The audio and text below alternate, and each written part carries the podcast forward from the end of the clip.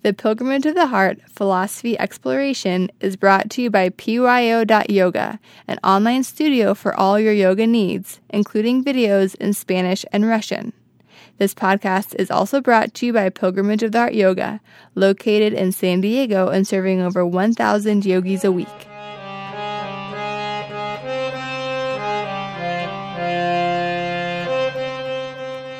Hi, this is Sujantra. Join me now and every week as we explore yogic philosophy and apply it to our daily lives.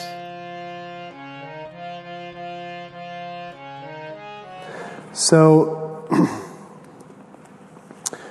we are at the point in the story when the, the, the yogi has come out of the forest and he's come to the king and says, I need your help. Uh, there's a, we got a, there's a big problem. and he descri- the yogi describes how he's trying to do his rituals and his prayers and pouring his um, oblations on the sacrificial fire, but the demons are coming out of the sky and they're devouring the offerings before they make it up to the gods, and uh, the demons are eating the hermits in the forest, and so everything um, is going haywire. And so the yogi has come to the king and he has a request for the king. And so in the last section, when the yogi showed up, the king said, Hey, I'll give you, you know, whatever I can do to help you, I'll do it. And so um, the, the yogi is named Vishwamitra. Vishwamitra said, King, for years, I have tried to complete a sacrifice in the solitary forest. I do nothing wrong and leave nothing out. I never daydream, and my work is absolutely without lapses or holes. The most learned demon could surely detect no entrance. Yet when I speak a blessing, I hear the heavy tread of countless running feet in the air above me, yet see no one. Just when I am to make the offering and end the ritual, flesh and gore fall on my altar. My water jars break untouched. My fig woods, my fig wood ladles warp and groan, and my fires go out.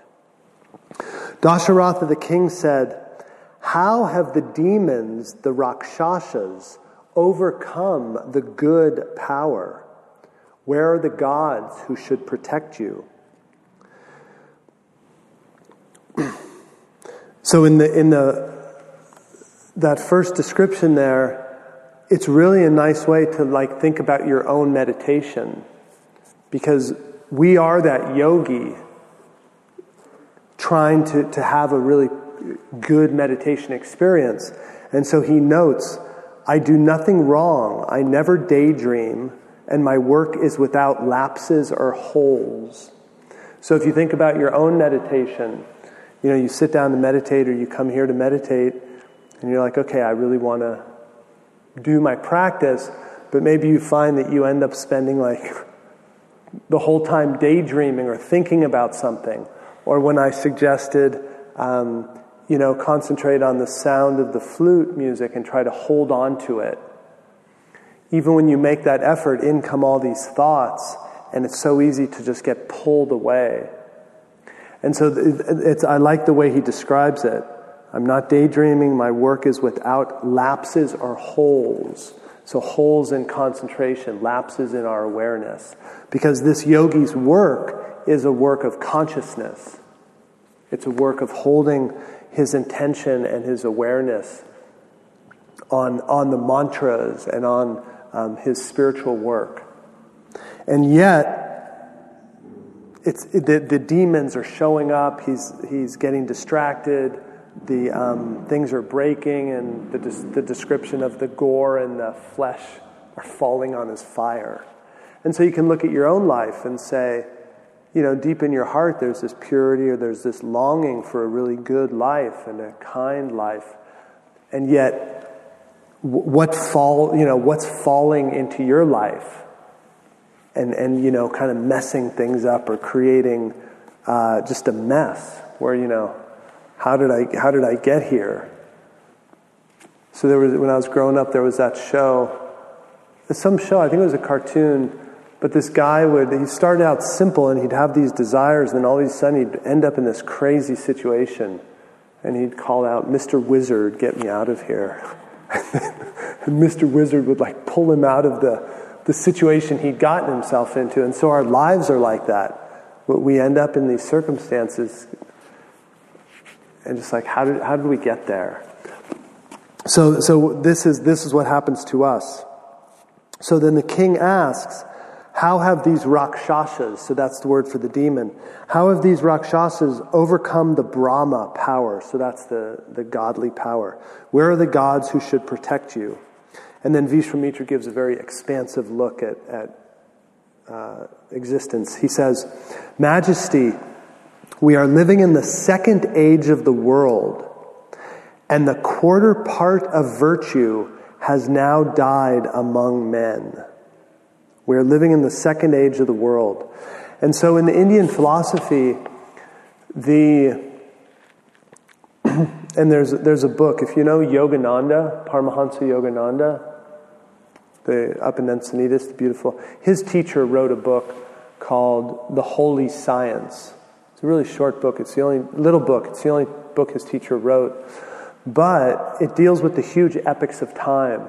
And in the Indian philosophy, the cycle is an 80,000 year cycle. 80,000. and the cycle is in four quarters, four 20,000 year quarters. And it's said that existence begins with like pure light or like pure goodness or whatever you want to think of, pure intelligence. And that uh, it's, an, it's, a, it's a light slowly merges into matter. And in the process, that's like a darkening. And then, and then it hits the lowest point, and then it starts to rise up as light illumines matter, and things uh, rise to like a perfection where spirit and matter combine, rising to a new level. So it's an it's a uh, not devolution, involution, involution of light into what's that? Well, the evolution is the idea that um, we're evolving upwards. You know, we're evolving, but at the same time, light is is involving into matter. So it's happening both ways. And so the idea is that it, things begin with pure light, but then there's descent, this descent. And so that's what he's saying that this is the second age of the world. And according to Yogananda's teachings, his teacher's teachings, like in the 1400s, we hit the bottom of it, and now we're like cycling back up. So they say that when, like when people, humanity, become conscious enough of gravitation, of electricity, of these more subtle, that the reason that happened was because our senses became more subtle, our minds became more subtle. Electricity was always there, magnetism was always there Gravity was always there, but our minds weren't subtle enough to perceive it. And so we're, we're like coming out of this darkest period. So, anyway, Majesty, we are living in the second age of the world, and the quarter part of virtue has now died among men. These are fabled days, and dharma, so good action, declines. In the first age, food came by wishing and grew from earth without tending. No one wept, nor was cruel, nor hurt another. And there were not many gods then among different men, but only one. This age, so the second age, began with the first slaughter and sacrifice of an innocent animal to some lower god. Men started to take action to gain objects and rewards. They gave no more gifts free just for the giving, except rarely, more and more rarely as years pass. This is a time of scene shifting and contrivance. Men no longer live as long. There are all about us arguments and objections and ambushes and devious cunning, deceitful sorcery and craft and fraud and guile and trickery and lies and many devices. King, Against the demons, there is no help in the forest and no help from the gods.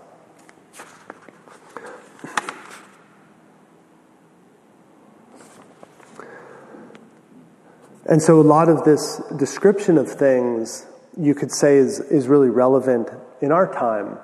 You know, if, if we look around us, we've, in our, in our governance, the people who govern us, we've come to accept the fact that we're lied to, selfishness and just greed and corruption. And so it's all, it's all around us. And the big question is how do we deal with it in our, in our own life? So, uh, how, how do, because um, this is, this journey is the human journey. And so we see how these guys deal with it, but the real question is how, are, how do we um, react within this? So he says, uh, king against, so Ravana is the, is the evil demon. He's, he's the one who's behind, he's like the leader of the demon army. So the king, uh, so the yogi says, King, against Ravana's demons there is no help in the forest and no help from the gods. The king says, I pity those living after us because things get worse. I pity those living after us. Who is Ravana, this demon? He is king of Lanka, said the yogi, a piece of grit in the world's eye to make her weep. Ravana has conquered heaven and hell. His brutal helpers hunger for me. They fly fast and change shapes at will. They love eating hermits. They feed on harmless men and consume creatures like death himself. Not a, not a pretty scene. Good old Ravana. A piece of grit in the world's eye to make her weep. So you look around at the world and all the suffering and sorrow and hungry, you know, kids that go hungry to sleep every night. And, you know, there's so much suffering in the world. And in some ways, you could say that um, our lives here, like in California, are pretty blessed compared to the mass of humanity. And so, even in this moment, as we sit here, there's people who just on a day to day basis suffer much more deeply than we do. And if you can imagine being those people, our lives are like a dream. They, could, they, they would they look at if they could even imagine our lives, they would be like, "Oh my God, that would be a paradise." To have food every day, to have water, to have these things. And so this also gives like an awareness or maybe a sense of gratitude for what we do have, which can empower our own spiritual journey. You know, we have the time to meditate. We have a peaceful enough society where no, we're not being persecuted and attacked and so, really valuing the opportunity that we do have.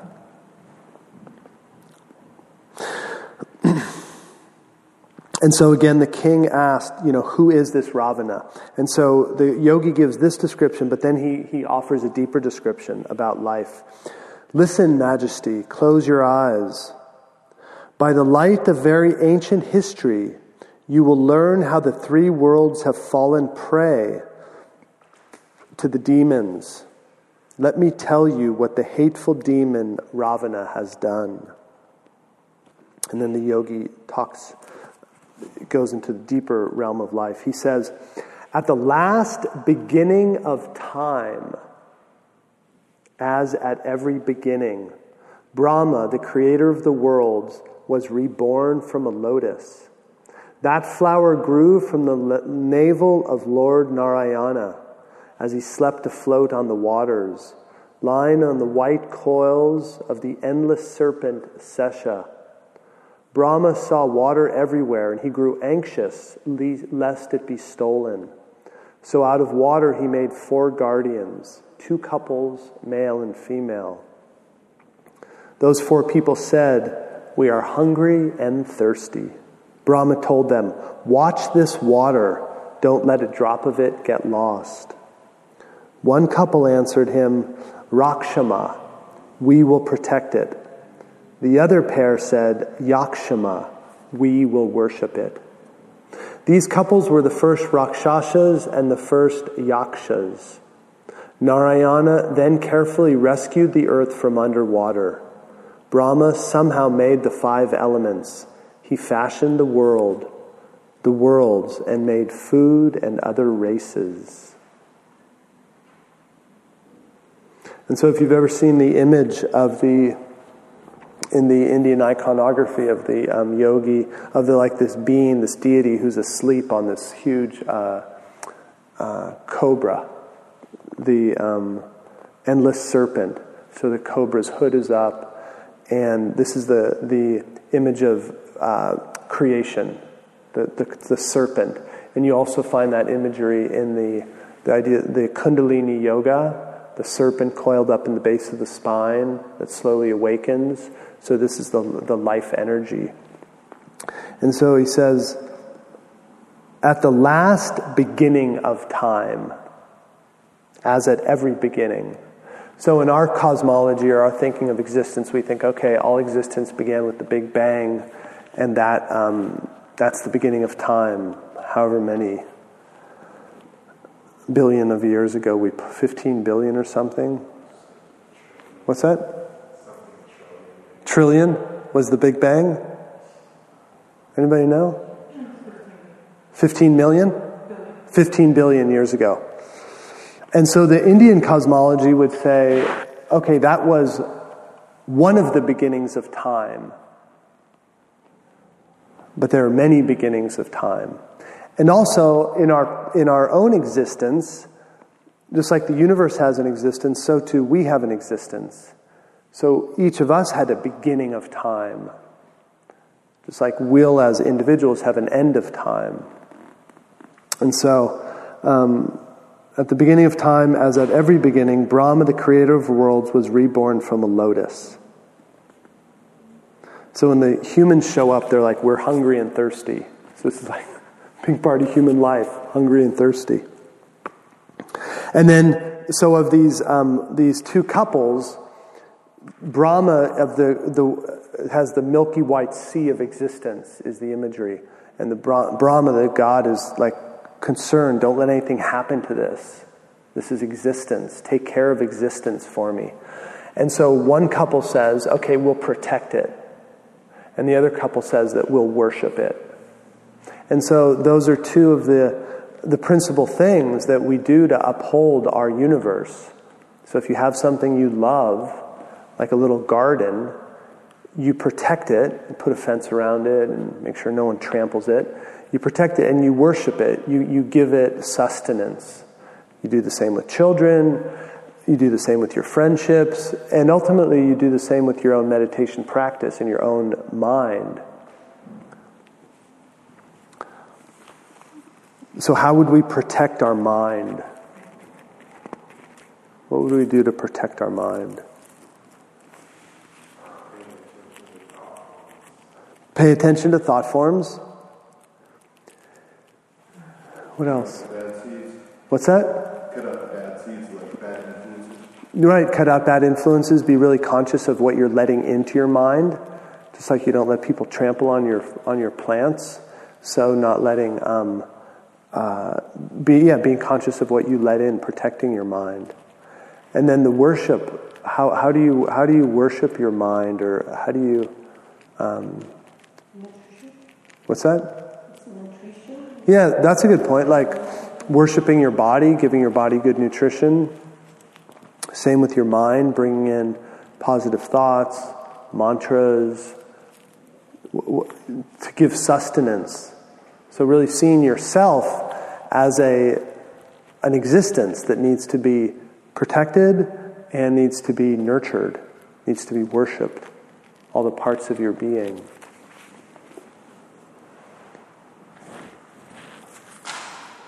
So those two, those two races, the Rakshasas and the Yakshas, and these Rakshasas are slowly going to descend into the demons.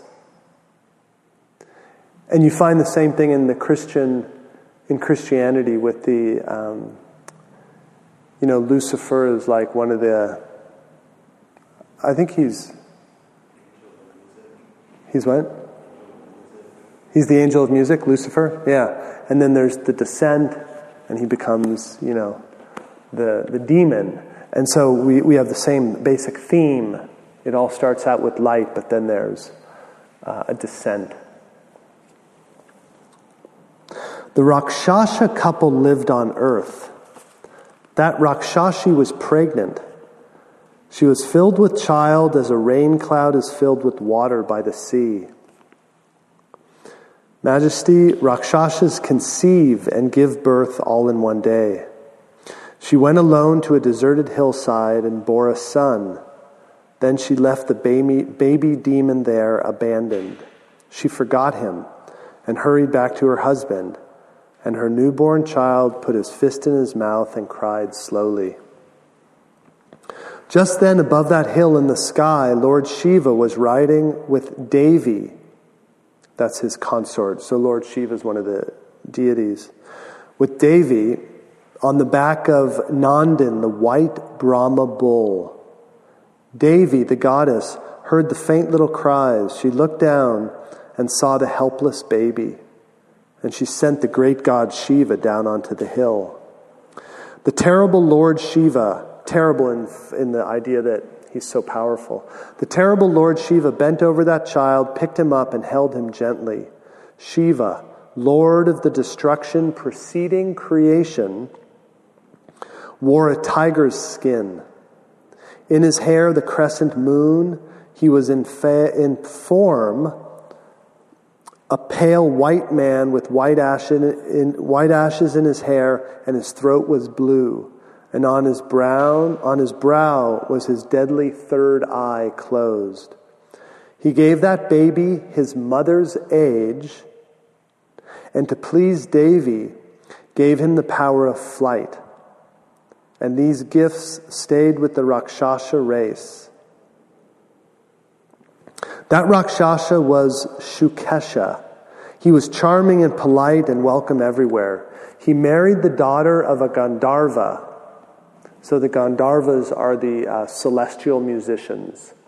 So he married the daughter of a Gandharva and her company, and, and they made each other happy in their company. He had three sons and named them Mali, Shumali, and Malyavan. These three young Rakshasas wanted a better place to live. They wanted their earthly homes to be beautiful. And so here we, we see like a first shift. So, this first little demon child, good guy, everybody loves him, he marries a celestial being. So, he's still very much in this ethereal um, realm of spirit. But then these three, so they give birth to these three kids, and this is when the desires start they want a better place to live. Here comes um, desire. Things, I want things. And, and, and this is when uh, the trouble starts. And so in our own lives, looking to see where trouble starts, you know, look, at, look at your own um, desires and your own longings. And although they come naturally, and we assume that they're ours, taking a good look at them, you might find that a lot of your desires aren't the, the deepest thing in your heart. That they've been, they are there through society or through other people or through what you think is expected of you. Those three young Rakshasas wanted a better place to live. They wanted their earthly homes to be beautiful. They flew to heaven. So they fly all the way up to heaven to Vishwakarman, the heavenly architect. They found him forging an iron axe with a steel hammer, pounding away while sparks flew, burning holes in his leather clothes. Vishwakarman, the architect of the universe, was surrounded by tall clay jars of water and oils for tempering blades. His anvils and fire pits and bellows and dirty charcoal bags cluttered the room. Leather belts and running wheels and whining wooden gears went rattling overhead in confusion. Round the rafters hung thunderbolts to be sharpened and spare axles and chariot chains. Underfoot were metal cuttings and pointed scraps and curly shavings. The light was bad. Acid fumes and coal dust filled the hot air. And clamor and din never ceased in his workshop.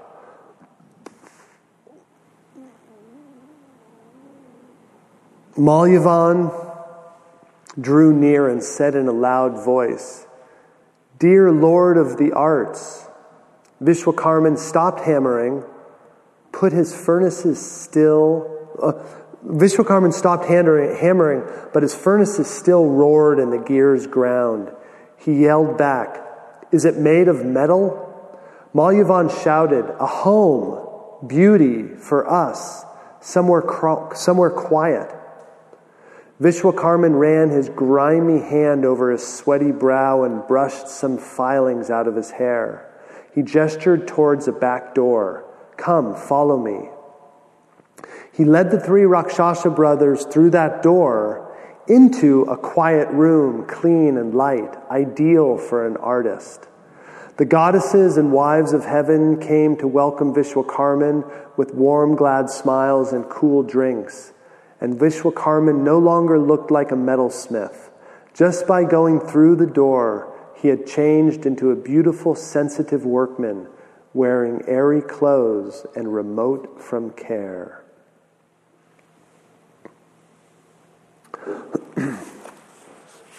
and so the that first set of imagery of like the architect of heaven, the grinding gears and the coal and so you can think of you know volcanoes or you know, chemical or the, the ooze of life coming into being and all the chaos of the universe.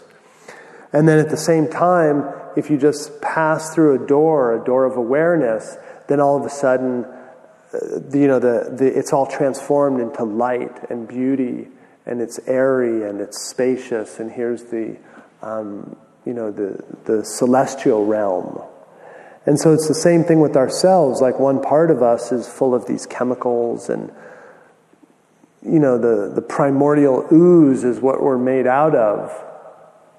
And what, you know, our body melts back into the earth. And if you ever see like speeded up photography of leaves melting back into soil and you know that's a big part of who we are but at the same time we're also the we're also beings of light and brightness and clarity and so, again, just like, just like that's going on in this story, so the same thing's going on within ourselves.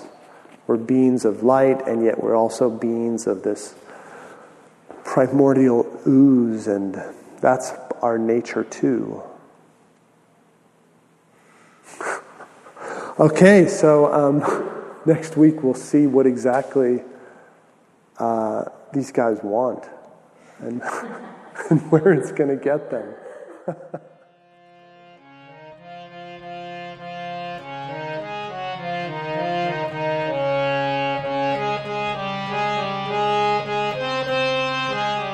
Thanks for joining us. This has been a production of Pilgrimage of the Heart Yoga. Join us at our studios here in San Diego or visit us online at pyo.yoga. Namaste.